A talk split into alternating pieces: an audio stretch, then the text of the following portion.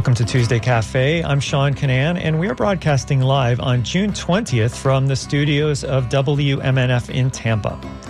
Former President Donald Trump was indicted and pleaded not guilty in Miami last week on 37 federal counts related to allegedly improperly handling classified documents and refusing to return them to the government.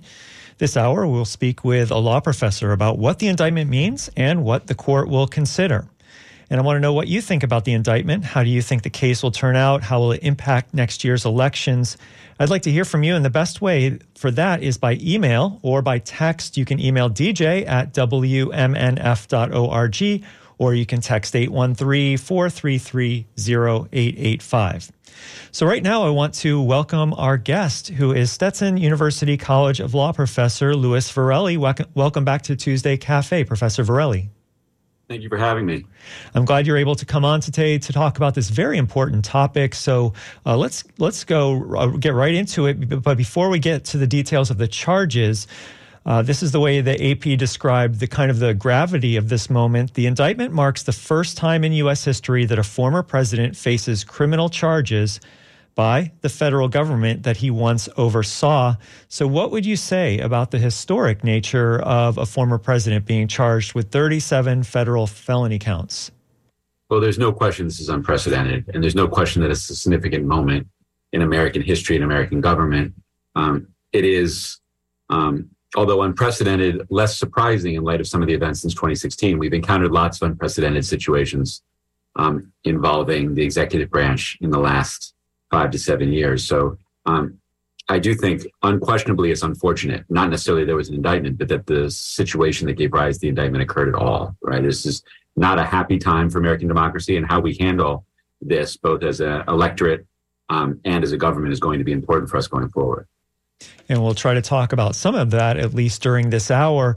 Uh, let's talk about the charges right now. Again, according to the AP, Trump has pleaded not guilty last Tuesday in Miami to federal charges that alleges that he hoarded classified documents detailing sensitive military secrets, and he schemed t- to thwart government efforts to hold to get them back. There were 37 felony counts, many under the Espionage Act. So let's start there, maybe. What is the Espionage Act and why was it created? Well, the Espionage Act is, and I should um, provide the caveat that I'm not a criminal lawyer, I'm a constitutional lawyer, but the Espionage Act is a law that's designed to protect national secrets. Um, its title is somewhat um, a red herring in a situation like this, right? President Trump's not being accused necessarily of being a spy. He's being accused of knowingly mishandling or willfully mishandling sensitive documents that don't belong to him, which is a serious charge. Um, so when we think of espionage, we think of spy craft and James Bond and the like. Um, espionage is a category of conduct that would fall under the act, right? If you are secreting um, American documents away to a foreign power in a way that you're not supposed to, then of course you've committed a felony that would look like spying. Um, but it covers a broader range of activity than that, like um, improperly handling, keeping, and um, managing confidential and classified information. Do you have a handle on some of the types of prosecutions that have been handled under the Espionage Act in the in the past, and whether people were found guilty? I'm not an expert in the history of the act. I know that it's used rarely, um, and I know, of course, that it's never been used against the chief executive, against the former president. Um, and part of that is because the president um, has unquestionably access to all of this information, appropriately so, while in office. And that in the history of the country, we've never had a president who has sought to keep documents in this fashion. I think that's a really important point going forward. So the Espionage Act um, is brought to bear here, I don't think lightly.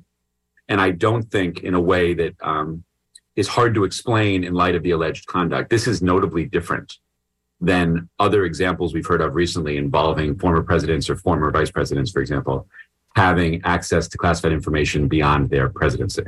What makes it different? Because as you pointed out, we've heard names like Mike Pence and Joe Biden have all had documents like this. So why is this one different? This one's different because of the length of time and the conduct of the former president. So, in all of the other examples, at least as far as I'm aware, and um, I think um, your listeners have access to the same information. They'll confirm this. Um, all of the other examples mentioned, so Hillary Clinton having information on her um, email server and um, President Biden finding information um, in his garage and Vice President Pence having information in his office. All of those situations were met with contrition and immediate disclosure. Right? When those documents were discovered, there was every reason to believe for all three cases that it was an accident, that these folks have access to lots of documents, many of which are classified, and that um, whether it's understandable or, or um, whether we are comfortable with the idea or not, it was an accident, and they were turned over immediately. Here we have a very different situation where President Trump had these documents for a year. Um, I don't think it's terribly controversial that he delayed returning them or refused to return them. And there's lots of evidence in the indictment. And I'm, again, that um, still has to go to trial, but there's evidence in the indictment that he knowingly withheld these documents and refused to turn them over. That is a much different set of choices. And it's important for folks to remember that when President Trump is making these choices, he is not the president of the United States anymore. You, you stop being president very abruptly in America when a new president takes office. When that inauguration happens, you are no longer, frankly, anything with respect to the government. And all of your responsibilities and powers in the, um, in the office go away immediately. And past presidents have all understood that, even if they've made um, mistakes in terms of not locating all the information they had to turn over, they did voluntarily. That did not happen here. My guest is Stetson University College of Law professor Louis Virelli, and we're talking about the indictment of former President Donald Trump. You're listening to Tuesday Cafe. I'm Sean Kinane. We're broadcasting from the studios of WMNF in Tampa. Professor Virelli, one of the things that uh, is notable, especially for those of us in this state, is that the while the federal grand jury occurred in Washington and they heard testimony for months, the Justice Department filed the case in Florida, and that's where Trump's Mar-a-Lago resort is located, where allegedly these documents were found. Uh, and where many of the alleged acts of obstruction occurred. So, what can you tell us about the significance of where the case is filed? The biggest consequence is the is the judicial pool that is judicial pool and the jury pool that are available to hear the case, right? So um, by filing the case in the Southern District of Florida, the prosecution solves any potential venue problems, right? There's no question that conduct occurring in Mar-a-Lago would be subject to criminal um, prosecution in and around Mar-a-Lago and the federal district that includes Mar-a-Lago. Um, so that makes it a relatively natural location for the case. Um, the consequences are that Judge Cannon will be presiding. Um, Judge Cannon is a Trump appointee who overheard, um, who oversaw um, sort of earlier permutations of this issue, um, appointed a special master to review documents, um, made us several rulings that seemed deferential to former President Trump's authority and privileges, all of which, or most of which, were clearly and sort of vehemently struck down by the Court of Appeals uh, a, a, pretty direct ruling overturning her decisions was issued by the 11th Circuit Court of Appeals, which, for the record, is not known to be a particularly liberal or progressive circuit, quite the opposite. So, um, Judge Cannon has some relationship with this case. It appears to be relatively deferential to President Trump. That is not to suggest she will continue in that posture, right? She is a federal judge who is life tenured and salary protected. She has the independence to um, behave otherwise, but um, that's going to be a focus of this. Um, the other issue is the jury pool. We see uh, protesters outside of Mar-a-Lago. Um, it is a part of the state that voted for President Trump, and the jury pool is going to be drawn from the Southern District of Florida, and that um, is always something that prosecutors and defense attorneys think about. And, and so let's go back then to the judge Aileen Cannon. Um, and you said that some of the the previous decisions that she's made have been deferential to the former president. Um, what what types of actions? What role does the judge play in a case like this? What types of um, maybe deferential, if, if that's were to happen again, how could that play out? How might that play out?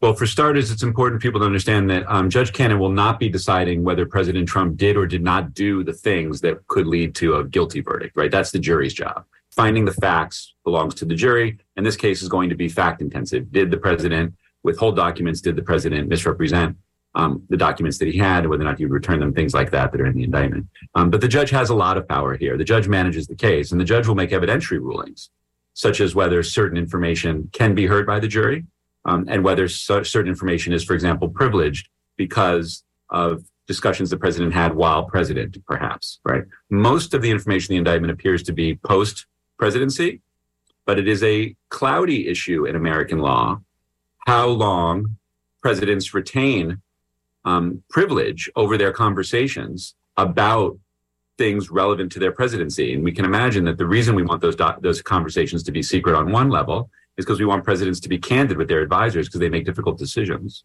Um, and it would be a little nonsensical to say the minute after you're president, everything you say or have said is no longer privilege, right? That would chill presidents while president from saying things that could be discovered later. But the flip side of that is we can't protect these things forever, right? By having been president for four years doesn't entitle you to legally protected secrecy for the rest of your life. So the judge is going to have to make some decisions about issues like that. And Judge Cannon, in her previous rulings, has indicated that she favors presidential privilege, executive privilege, perhaps more robustly than other judges have, including the U.S. Supreme Court. So that's going to be something to watch. And on that subject of presidential privilege, how far does that go? I mean, if a president, even when they're a sitting president, if they were to admit to a close advisor that they committed a crime, and then that then later the government found out from that evidence from the from the advisor, is that inadmissible just because it's a, a privilege? That's a very good question, Ryan. That's that is one of the interesting things about a case like this is we have very little precedent and very little um, track record to follow in terms of decisions like this. President Nixon made a claim of privilege over the tapes in his office in the 1970s and lost. Um, but he lost because he said, these are privileged because I'm the president, and because I'm the president, they are privileged. He made an absolute privilege argument and lost that argument. So we know that by virtue of being president, you don't get to keep everything you want a secret. There has to be some public interest rationale, some national interest rationale. President Trump has never offered any national interest rationale, as far as I'm aware, in the cases that have been decided by judges involving his claims of executive privilege. Um, but we're going to see those issues at least become available to him in this proceeding, I would assume, right? I'm assuming there's going to be times during this trial where there's going to be some claims that you can't reveal that conversation or that document because it's privileged. And Judge Cannon's going to be the, the initial decider of that. Um, and that's going to, that's really where I think the majority of her influence lies. I want to remind people that our guest is Stetson University College of Law professor Louis Virelli, and we're talking about the indictment of former President Donald Trump.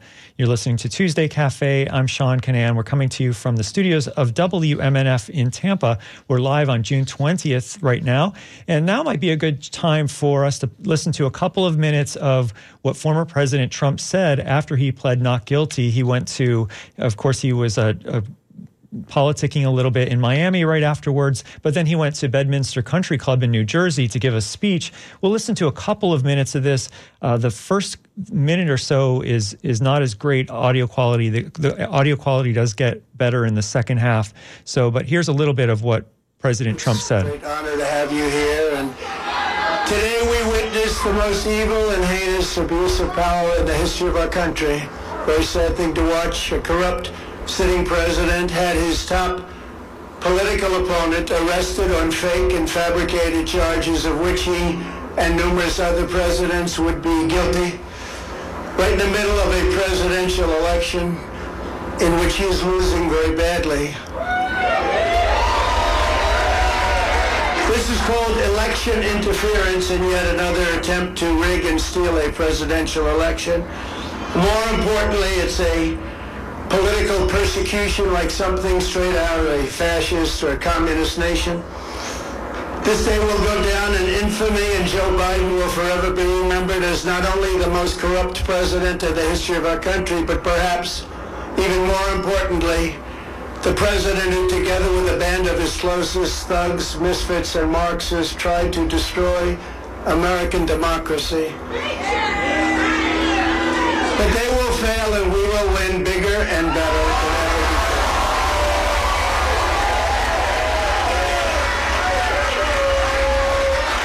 Charging a former president of the United States under the Espionage Act of 1917 wasn't meant for this. An act for a crime so heinous that only the death penalty would do and threatening me with 400 years in prison for possessing my own presidential papers, which just about every other president has done, is one of the most outrageous and vicious legal theories ever put forward in an American court of law. The Espionage Act has been used to go after traitors and spies. It has nothing to do with a former president legally keeping his own documents. As president, the law that applies to this case is not the Espionage Act, but very simply the Presidential Records Act, which is not even mentioned in this ridiculous 44 page indictment, under the Presidential Records Act, which is civil, not criminal. I had every right to have these documents. The crucial legal precedent is laid out in the most important case ever on this subject, known as the Clinton Socks case. You know what that means?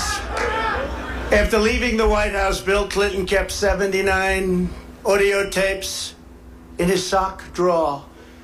They included discussions of U.S. military involvement in Haiti, discussions of U.S. foreign policy, both defense and offense, against Cuba, recordings of President Clinton's conversations with all of the many foreign leaders at the time. Think of that. Well, that was former President Donald Trump speaking last week in New Jersey, right after he pled not guilty to uh, 37 charges in a Miami court courtroom. And you're listening to WMNF Tampa 88.5 FM. I'm Sean Kinane. We're speaking with Louis Virelli, who's a Stetson University College of Law professor, and we're going to talk a little bit about what President Trump just said there uh, one of the things that he said is that the Espionage Act should not apply because it's his own documents, his presidential papers, that instead, if there was any violation, it should come under the Presidential Records Act. So, your thoughts there about that, Professor Virelli? Well, this goes to something we were talking about before, right, which is the specifics of this case. Um, I'm not privy to any of the conversations that special counsel had. Obviously, I don't know personally or not talked to any of the people involved, but um, this was not a um, or, um, quick decision made by the Justice Department and the special counsel, right? So, first of all, we have a special counsel, which means we have somebody who is not responsible to President Biden or controlled by President Biden making these decisions. Um, and it took them a long time to make this decision, and they compiled a lot of evidence. And the evidence demonstrates willfulness and intentional um, avoidance of responsibilities. And the intentional reten- the intentional um, sort of squirreling away of documents that, um, with all due respect to President Trump, don't belong to him. They are not his presidential records, right? Classified documents don't belong to the president once the president leaves office. Um, it's important for people to remember, as I said before, a former president is formerly the president. They have no governmental role any longer. So they are not entitled to the same um, access to information that they would be as president. Of course, they're not, right? Because then we would have five to six people on the planet at any given time, right, accessing um, classified information well after they were elected or not elected um, by the American people. So it's just not true that they're his presidential records. And it's not true that this is an ordinary Presidential Records Act situation. He was asked for these documents for a year by the National Archives and refused to turn them over. And there's no reason given for that other than he wanted to keep them. And we know that he didn't keep them responsibly because keeping them in Mar-a-Lago is not a safe place to keep them. And we know that they that he, or at least according to the indictment, was alleged to have shown them to people who he knew weren't allowed to see them. Um, these are all very different allegations, right? They demonstrate sort of a pattern of intentional, defiant activity by an ordinary citizen of the United States at the time with respect to very sensitive information, at least allegedly. So um, again, I'm taking the indictment on its word, not to say that it's true, but describing what is alleged. Those allegations are not Presidential Records Act allegations. They are um, far more serious than that. And on the note of of uh, the the president, when they're in office, of course, can declassify things as they see fit. Uh, how far does that extend? Is that if it hasn't been officially declassified, is there a process? Is there some sort of um, records review that happens and now a, a, document is declassified, or can they just do it on a whim and perhaps the president can make the argument that, oh, on his last day in office, he just declassified all these things so they're no longer classified? He certainly can't declassify them without creating a paper trail that they were declassified, without documenting that they were declassified. Um, and he certainly can't declassify anything after he's no longer president. Um, as I understand President Trump's claims, he's never claimed that he went through any process of declassifying any of these documents while president.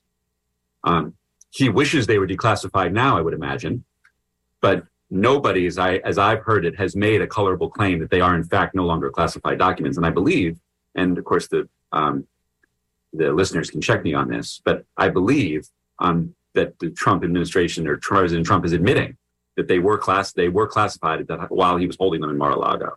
Um, so it is not as simple as the president wishing they be declassified. Um, they have to he has to actually go through the trouble of declassifying them, which he did not do. Our guest is Louis Virelli, a Stetson University College of Law professor, and we're talking about the indictment of former President Donald Trump. You're listening to Tuesday Cafe. I'm Sean Kinane. Another thing that the former president said there is that he called this prosecution election interference and yet another attempt to rig and steal a presidential election. I, I know you're you're not going to get too much into the politics, of course, but uh, regarding the the uh, the the indictment, does is does this appear to be a political indictment or a, an indictment based on laws that were broken?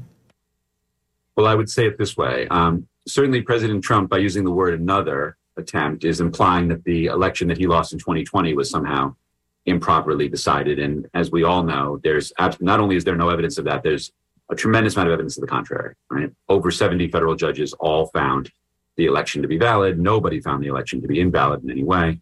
Um, so no legally authorized entity, including Trump-appointed judges. So um, on, so some of this appears to be the same narrative he's been um, pursuing since he lost the 2020 election. Um, as to whether this is political, so um, I, this is a difficult case. It's a difficult case to prove, especially with the jury pool that comes from a district where President Trump has lots of support and very vehement support. Um, I would encourage people to think of it this way. If running for office is in some way an immunity from criminal suit because you're running for office, then we've entered into a bit of a realm of absurdity, right? There isn't an election going on now. President Trump has declared a candidacy. He's not the GOP nominee yet. As long as he is willing to keep running for president, I would ask, when would this prosecution be appropriate? And the answer is never right? So on the one hand, running for office can't be a defense against being prosecuted for committing a crime. The next question is, was this crime significant enough to charge a former president with? And I, I do think we should think of it as charging a former president, not a presidential candidate. Because again, running for president just requires a press conference saying you're running for president and a modicum of fundraising at this point. Um, he hasn't won anything yet. And I would say to the listeners, this is unprecedented in terms of conduct. Reasonable minds can disagree about whether it should have been brought as a criminal prosecution, but the allegations in the indictment support criminal penalties, and they represent conduct that is not only unprecedented, but if true, something that we should all be very, very concerned about. A former president of the United States should not be keeping sensitive information after their president because it's the wrong thing to do. And they should not be showing it to people or bragging about it or storing it in a bathroom in a public resort, a resort that's open to the public, under any circumstances. So, is there an argument that this case should not have been brought? Yes. Is there an argument that it's purely political? I think no. I think there's plenty of um, sort of criminal foundation here, and the conduct is particularly um, stark. That um, there's lot there's more arguments for saying that it's simply the application of the rule of law. And then I would remind listeners that if running for office is a reason to not be indicted, for something you've done in the past, then we've created a really um, dangerous cycle where all a former president has to do is keep declaring their candidacy in order to avoid any criminal liability that they rightfully accrued or may have rightfully accrued. Our guest is Stetson University College of Law, Louis Professor Louis Virelli, and we're talking about the indictment of former President Donald Trump on Tuesday Cafe. I'm Sean Kinane. We're broadcasting from the studios of WMNF in Tampa. And our phone screener just pointed out something that uh, just came out on the New York Times. Here's the headline and the subheadline The judge in the Trump tr- documents case sets a tentative trial date as soon as August. And the it, it, all goes on to say that the judge has set an aggressive schedule for the trial. So, uh, you know, I'm, I don't know all the details about that yet, or or any very much of the details. But does that indicate to you any any kind of hint about how this might play out, or about why the the judge might have uh, decided that we're going to start to s- hear some things about this as soon as just a couple of months from now? Well, I'm, of course, I'm hearing about this for the first time too. But if, um, if in fact there is a trial set for August, that's very aggressive, um, and that would indicate that Judge Cannon wants this proceeding to be as far from the election as possible in time, which I think is, um, and um, my opinion should not necessarily matter to her. But from my perspective, I think that's a good idea. um, because I don't think this trial has anything to do with the forthcoming election, as I just indicated, or at least it doesn't have to, and it shouldn't. Um, if President Trump is acquitted, then he should be able to run for office unencumbered by these charges. Um, but the only way to do that is to resolve them um, in a trial. I am surprised that the defense would not or would agree to that trial date. They don't necessarily have to agree to it, but I would imagine that Judge Cannon um, got their input.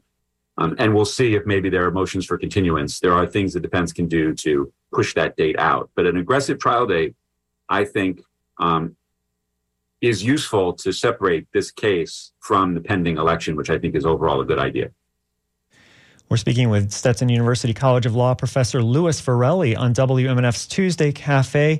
Let's talk a little bit more about the specifics of what is in the indictment. Here, I'm reading from the AP here. Uh, the documents that former President Trump stored, prosecutors say, included material on nuclear programs, defense and weapons capabilities of the U.S. and foreign governments, and a Pentagon attack plan. He's accused of showing off to some people who did not have a security clearances to view them. And besides that, according to the indictment, he repeatedly sought to obstruct government efforts to recover those documents, including by directing Walt Nauta, to move boxes and also suggesting to his own lawyer that he hide or destroy, destroy documents sought by a Justice Department subpoena. So, why don't you um, maybe comment on, on some of the things that are in there that we haven't talked about already, which I know we've talked about a lot of that so far, but maybe um, maybe one place to start is Walt Nauta. He's uh, he was a, a, close associate of Trump's who is also indicted in, in a related case. Well, I would say there are there's sort of two categories of conduct you described in those two different parts of the indictment. The first one um, might rise to the level of criminality. So to disclose, I mean, it would disclosing classified documents to people um, who are not knowingly unqualified or um, not legally permitted to see them. Um, at a minimum, right, an absolute bare minimum, that shows a lack of judgment and an attitude about government documents and secrets that um, does not suggest someone's competency to be president. Right? Now, people can make their own decisions about that, but that is a very, very serious set of choices for anyone who has held that office to set to be comfortable, even suggesting that documents that were so recently active and part of their files and are classified be shown to anyone who can't see them. Um, that is a judgment problem at bare minimum. It is still likely a legal problem. The second thing is sort of a more glaringly criminal choice, and that is the intent to keep these things that knowingly don't belong to the president. And at that point, at least the indictment would indicate the president was aware they don't belong to him and was aware that they were being requested and was actively trying to mislead the government from re- retrieving documents that not only belong to them, but um, impact national security.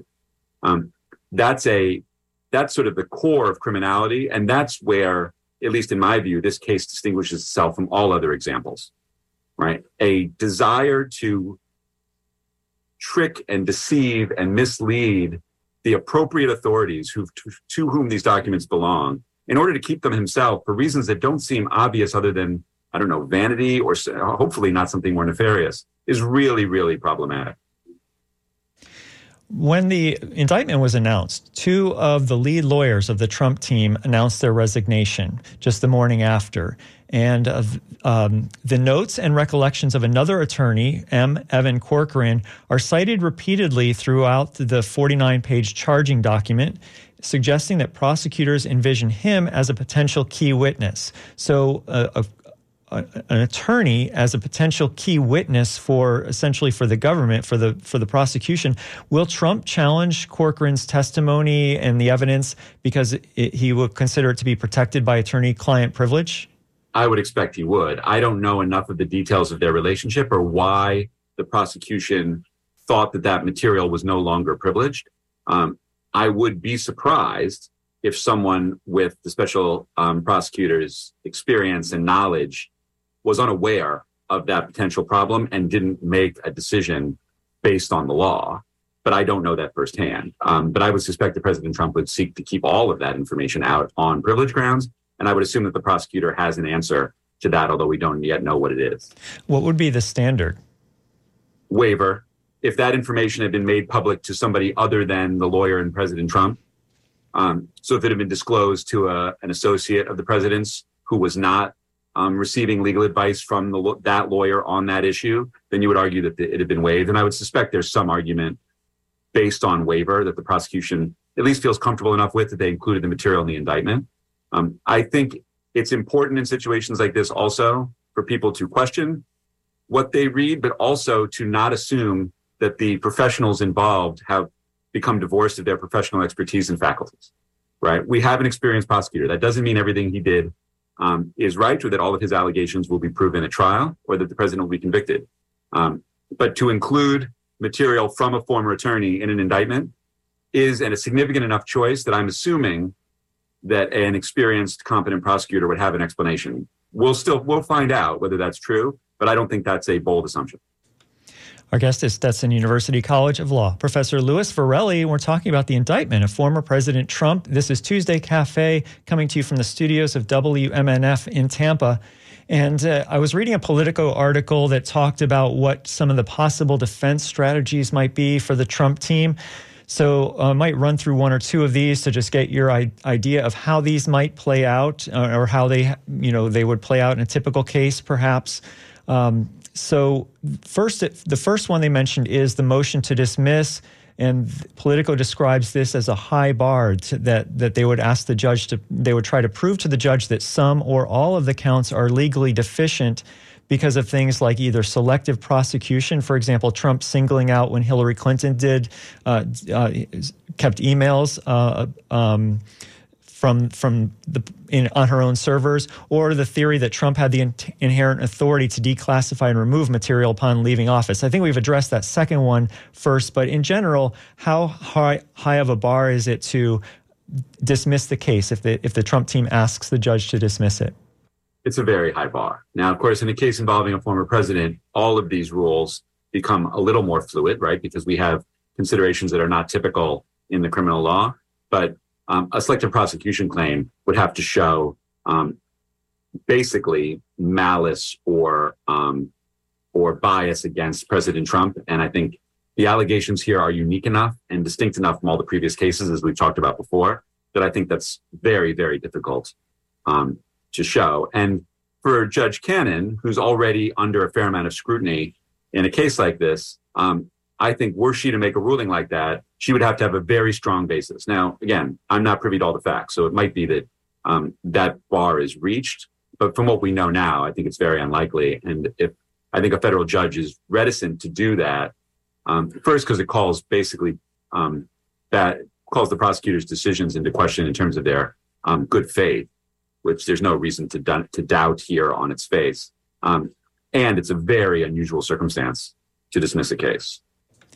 And the next uh, uh, point that Politico points out is that d- the discovery phase could be a way that the Trump team could kind of get around being prosecuted and uh, being convicted, that is. And they say that the government has to disclose lots of information to the defense right now, and the scope of that discovery is often challenged by defendants. So Trump's team might file for more discovery from the government, and they may find that there's exculpatory evidence or inconsistencies among witnesses. What, how, how uh, likely is that based on what you know about the indictment?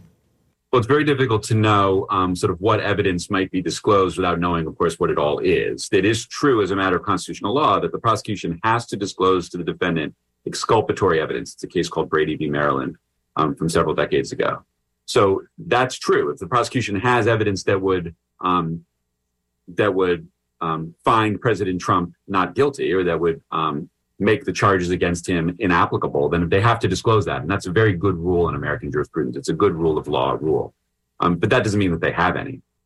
Um, the other feature you're talking about, sort of the discovery problem, is going to um, call on what we talked about earlier. So some of the claims of privilege, um, of the role of the president in a case like this as defendant, some of those legal arguments will likely be made. And that's why the um, recent New York Times, or the very recent New York Times um, reporting that you cited to me while we were on the air is interesting to me. If if Judge Cannon thinks they're going to trial in August or has set a trial date in August, um, that would suggest only a month and a half for discovery. That would indicate that she doesn't anticipate many issues. Now, I'm again only repeating what you said. I'm certain that what you told me is what you heard also. Um, but without knowing more about that, um, I can't say much more. But if the New York Times reporting is in fact that their trial date is in August, and that's true, then that belies some of the discovery opportunities that the defense might have to delay the case. And another point that Politico said is that they the defense might motion to suppress or to exclude some evidence if they think that it was unlawfully obtained in violation of the former president's constitutional rights. And in here, they cite the example we talked about, a little bit earlier, where the lawyer uh, Evan Corcoran may have uh, that some of that testimony they might try to exclude.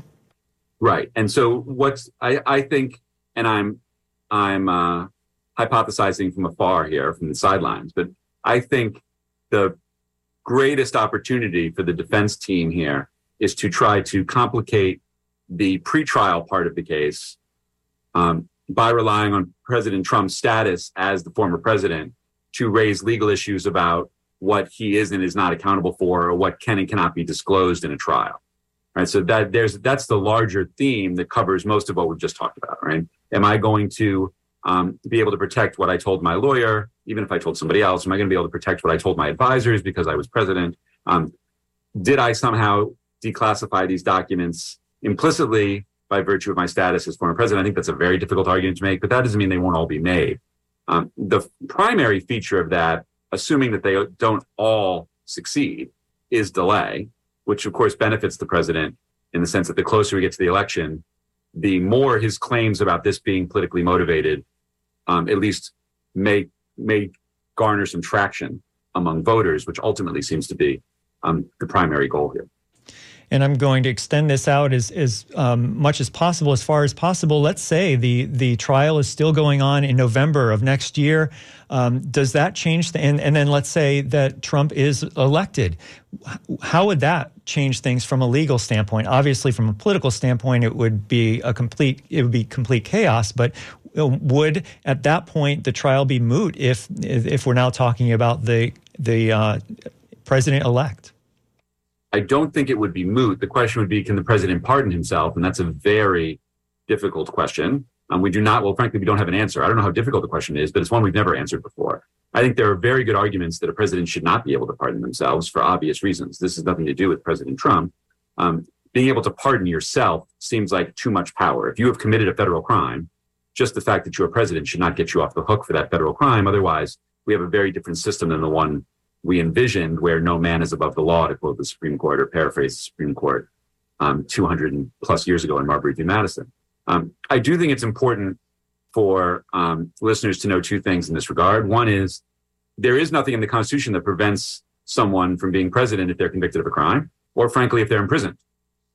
Uh, the, all the Constitution says is you have to be 35 and a natural born citizen and elected. So none of these things will lit- legally preclude President Trump from running for office or winning or being president if he wins. I also would add that the fact that the Constitution doesn't prohibit it doesn't mean that our founding fathers didn't have an answer to this problem. I would, I am comfortable wagering, in my experience as a constitutional law professor, that what the founders anticipated would happen here is a political solution, an electoral solution right? That the electorate, the voters, were sophisticated enough to make a decision about whether somebody who was facing serious criminal charges, if we if we consider them serious, serious criminal charges would not be elected to the presidency, which is why we've never encountered this before. Um, President Trump has been groundbreaking in lots of ways, not many of them controversial. One of them is that he has engaged in conduct that distinguishes him from his peers and that broke lots of norms about how we should govern. Almost all of them viewed generally as negative moves. Um, it is our responsibility as voters to make that decision and to solve this problem. If we think it's a problem, right? Voters are entitled to think whatever they want. But if we think it's a problem, it's our job to solve it with the vote. The Constitution is not going to solve this for us.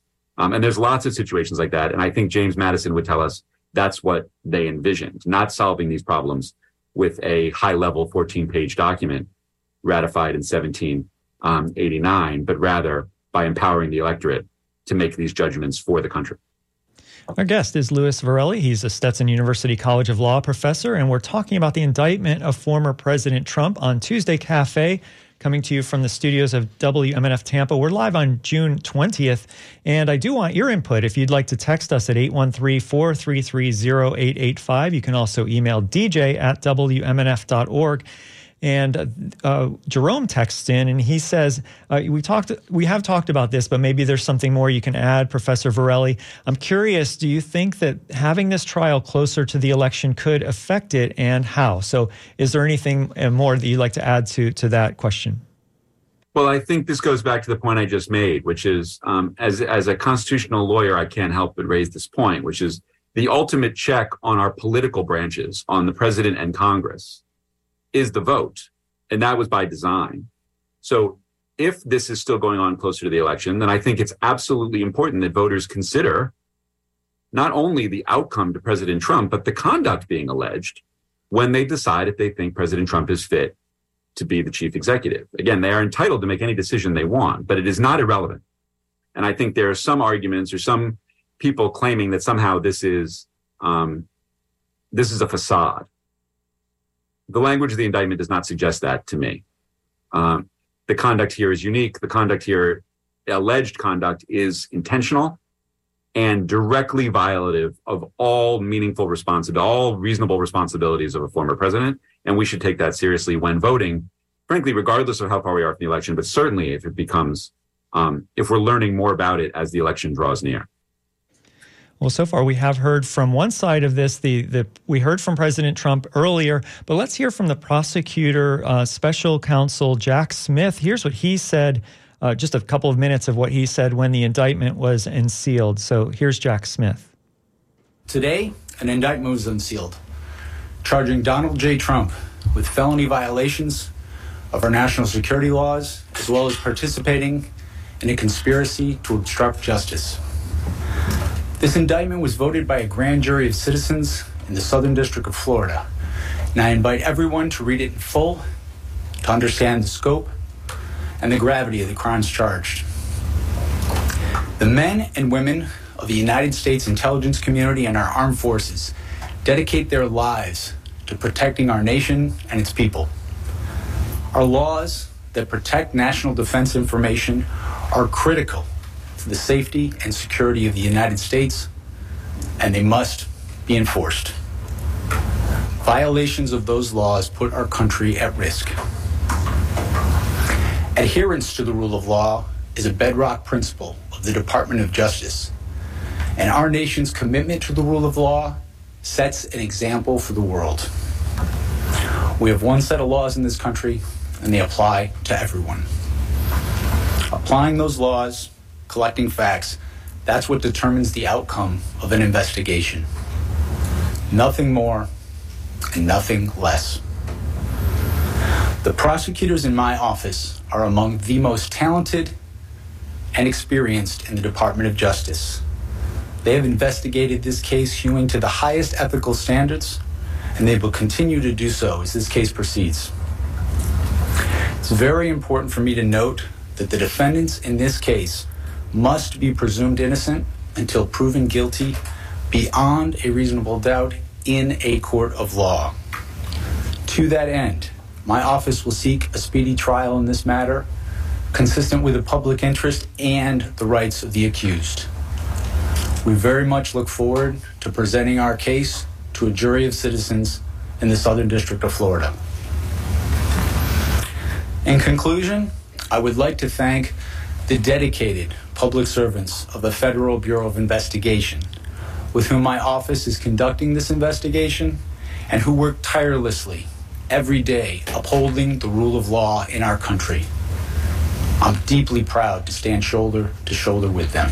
Well, that's special counsel Jack Smith speaking when the indictment was unsealed earlier this month. And of course, we're talking about the indictment of former President Trump. And our guest, who is Joining us this hour uh, is Louis Virelli, Stetson University College of Law professor, and you're listening to Tuesday Cafe. I'm Sean Kinane. So, Professor Virelli, uh, is there anything that we should that we heard from the special counsel there, Jack Smith, that um, I don't know, kind of gives you gives us insight that we can listen to and, and think about uh, why it was that they brought this now, or what what they're most confident in, I guess, sticking, since it seems like they seem pretty confident that um, that they the former president is guilty, but they just have to convince a, a jury of that. Well, I I think what um, Special Prosecutor Smith said was um, pretty standard in terms of what the prosecutor's role should be and what I um, my experience with the Department of Justice has always been that the Justice Department um, takes its choices seriously and is full of competent, serious people prosecuting these cases. Um, I think it's important for people listening to remember that um, Jack Smith's reputation is on the line here too, and he has very little to gain from a failed prosecution. Um, almost not. I mean, personally, nothing to gain, of course. Um, and it is um, sort of the the appropriate role of a special prosecutor to approach this case as if it is as typical as possible, um, as a criminal investigation. Um, the indictment, and again, I'm not a criminal lawyer, so I don't read dozens of indictments, but I'm certainly familiar with their with their format. The indictment is pretty detailed, which is no surprise, right? The indictment suggests that the reason this took as long as it did was because the prosecutors wanted to collect as much information as possible to create as strong a case as they could before they even chose to seek an indictment. So I think it's important for people listening to Jack Smith there to understand, or at least to um, accept from his perspective, that this was a serious decision made carefully. And even if it results in an acquittal, which it very well might, beyond a reasonable doubt is a very high standard of proof for very good reason, um, that it was not done lightly. And the indictment suggests that it wasn't. The, the scope of evidence in the indictment suggests this was taken seriously.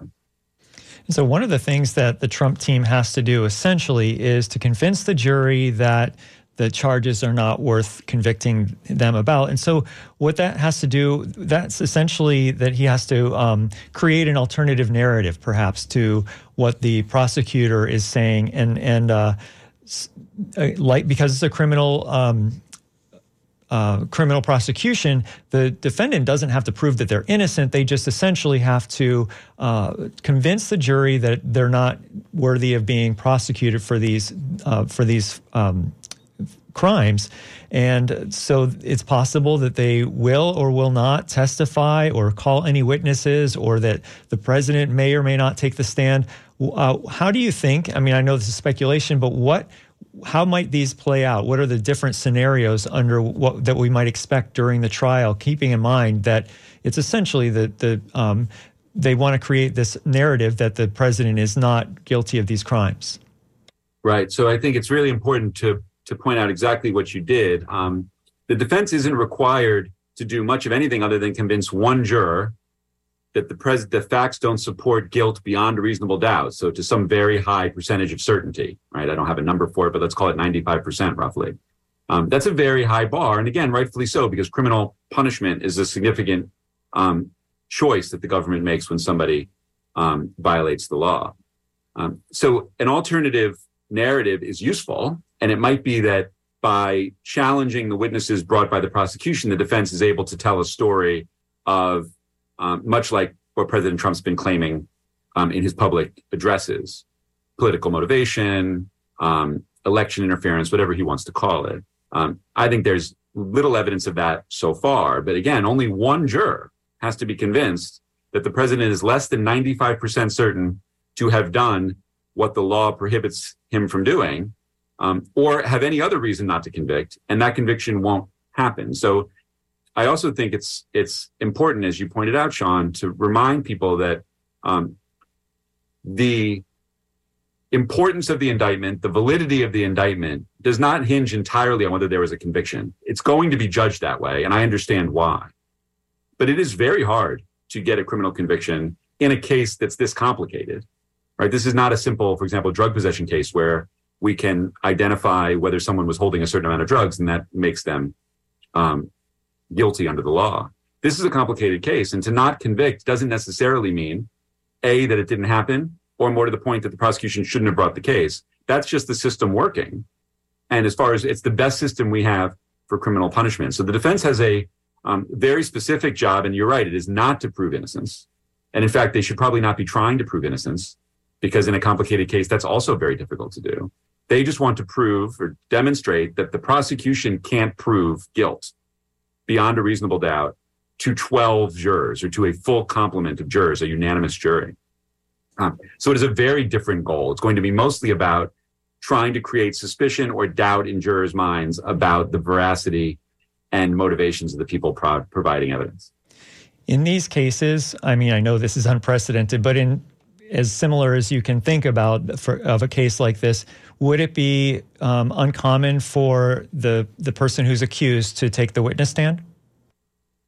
I don't have statistics for you on that. Um, I would be surprised if President Trump's legal team advised him to take the stand. Of course, as we know, one of President Trump's most um, sort of profound qualities is his interest in not following other people's advice necessarily or doing what he chooses to do. And it's, it's his prerogative, but I would be surprised if he testified. There's very little to gain.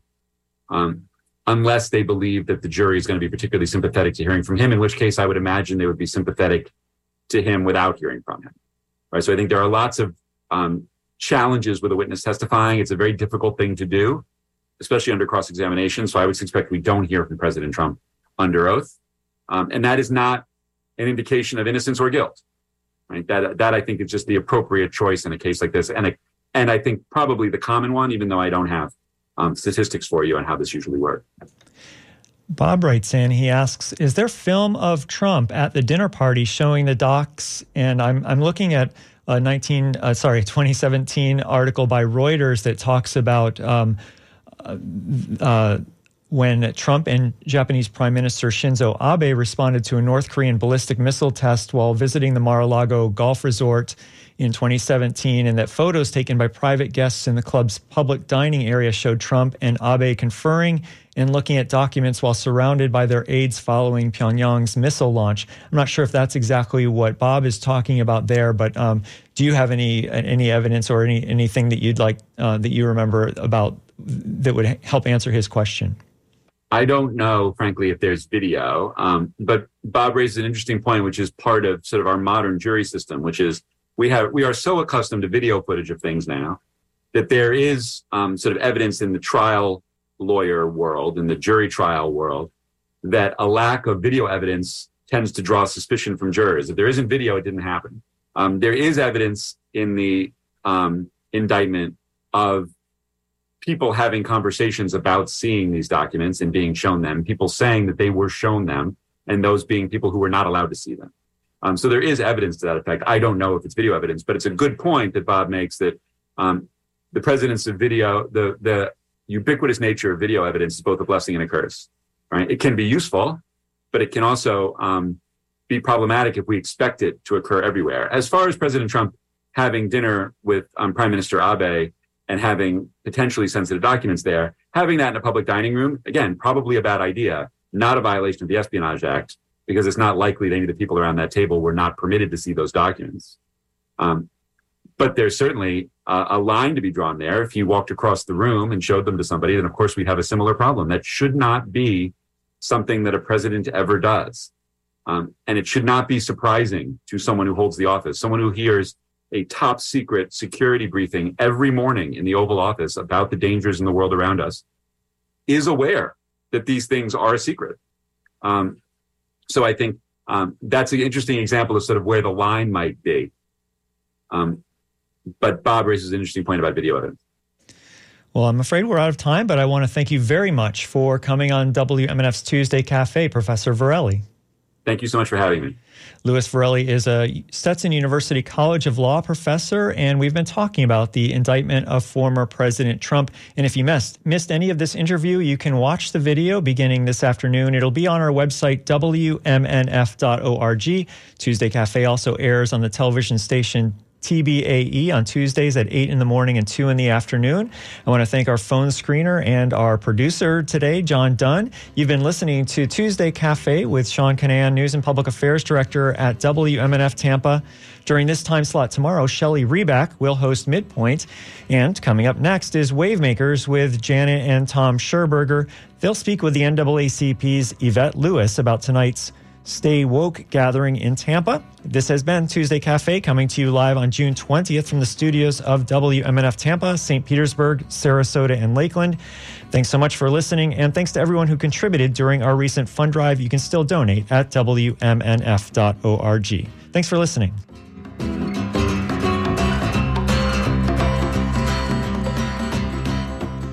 Live from NPR